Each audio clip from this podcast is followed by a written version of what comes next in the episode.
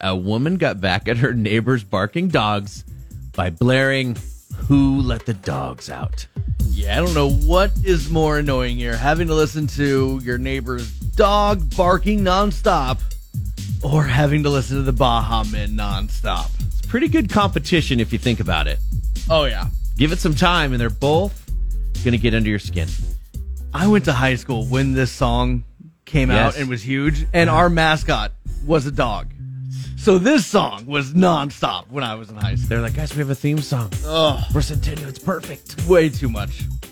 A woman in Australia is going viral after she went on TikTok and complained about her neighbor's dogs who would constantly bark until about 3 a.m. A lot of people have had a, a neighbor like that with the dog who won't shut up. It sucks. Especially if it's going till 3 a.m. Yeah, like you're man. trying to sleep for work and you got the dog barking. That's rough. No. and it had been going on for months. And when she tried to talk to the neighbors, all they said was that, hey, the dog is old. There's really nothing we can do to make the dog stop barking at this point. I know. I wonder. I mean, maybe put it inside, put it downstairs, put it in a different room so it's not terrorizing the neighborhood. So, yeah, any of those, good suggestions. Something. Instead, they seem to really have little to no motivation to want to do anything about it. I don't care. So that's when the woman decided to step up and do her own thing and set a speaker by the fence. I like it.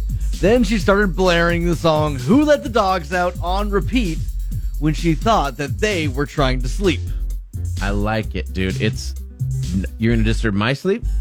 I'm gonna disturb your sleep. This is escalating, though. And I guess later on, she even uh, adapted the playlist to include other dog songs. Hey, why not get creative? It doesn't say what other dog songs, but She's- other ones. She's going noise on noise here. You think Snoop made an appearance? Definitely, doggy dog world. Well, that apparently did the trick. In an update, she said that it's been over for four months and now she doesn't have to hear the dog anymore. Well, it worked. Right. She says she thinks she got her point across. What, are you wearing? What, what are you doing? We're throwing a Robert De Niro party. Oh.